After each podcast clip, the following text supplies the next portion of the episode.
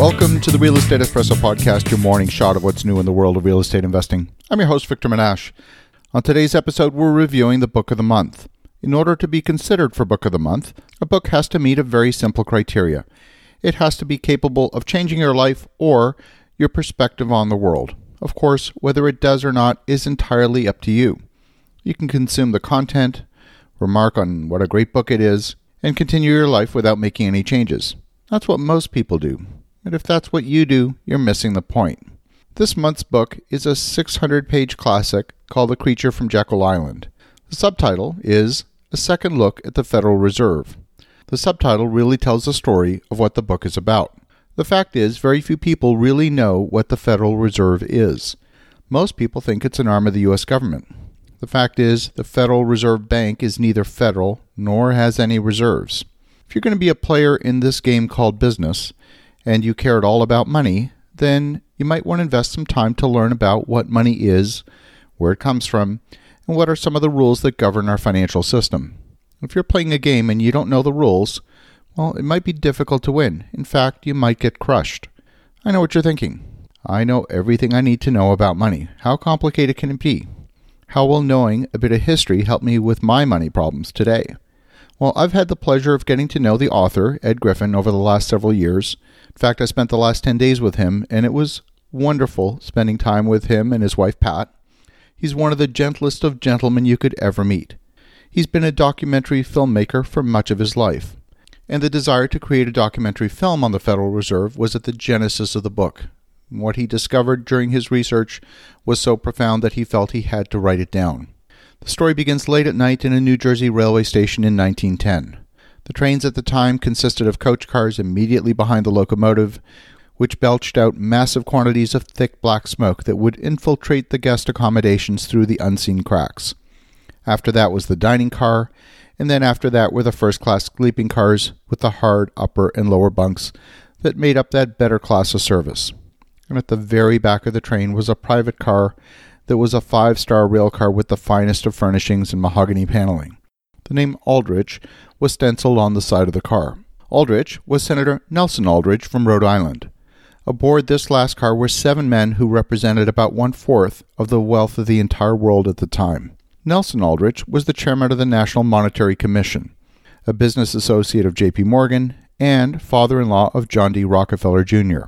The other folks on board the train were Abraham Piatt Andrew, Assistant Secretary of the U.S. Treasury, Frank Vanderlip, President of the National City Bank of New York, one of the largest banks at the time, Henry Davison, Senior Partner at J.P. Morgan, Charles Norton, President of J.P. Morgan's First National Bank of New York, Benjamin Strong, Head of J.P. Morgan's Bankers Trust, and Paul Warburg, representative of the Rothschild banking dynasty of England and France, and his brother, Max Warburg, who was the head of the Warburg Banking Consortium in Germany and the Netherlands. This clandestine trip to Jekyll Island in Georgia was for the purpose of creating a new solution to the banking system's problems, but this time owned and controlled by the banks and legally sanctioned by the U.S. government. The genesis of this book was a quest to create a documentary on the origins of the Federal Reserve. As Ed Griffin researched the works of prior authors, he became more fascinated with the topic, and this culminated with Ed making his own trip to Jekyll Island in Georgia. There's a small museum on Jekyll Island where you can visit and see some of the original documents that date back to 1910. It was here that the uncomfortable truth was laid bare. The story of the history of the Federal Reserve is an unpopular one because it's uncomfortable. But unless you know that what we call money isn't actually money, you won't understand the rules of how to play the game. I've interviewed Ed Griffin back on this show in episode 100 on April 28th of last year. Some listeners don't necessarily take the time to go back and listen to all the past episodes. I felt it was important enough to bring this story forward to present time. The railway journey went from New Jersey down to Raleigh, North Carolina, then Atlanta, Savannah, Georgia, and finally the fishing village of Brunswick, Georgia. That's a tiny town on the coast. The local news reporters came out to see who the conspicuous guests were, Mr. Davison, who owned Jekyll Island, dismissed the reporters by telling them that the guests were merely personal friends coming out for a few days of duck hunting. Many years later, in 1930, Paul Warburg, who attended the meeting at Jekyll Island, wrote a 1750 page book called The Federal Reserve System Its Origin and Growth. Paul Warburg's son, James, was later appointed to Franklin Delano Roosevelt's cabinet as Director of Budget and later as head of the Office of War Information during the Second World War. The attendees at the meeting were competitors.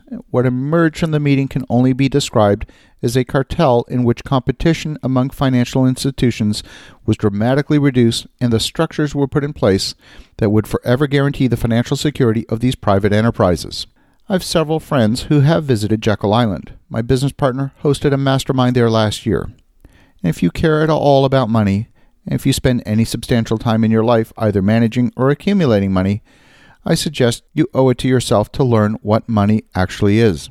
The creature from Jekyll Island will open your eyes on how money is created and how you could manage your own investment strategy. As you're thinking about that, have an awesome rest of your day. Go make some great things happen. We'll talk to you again tomorrow.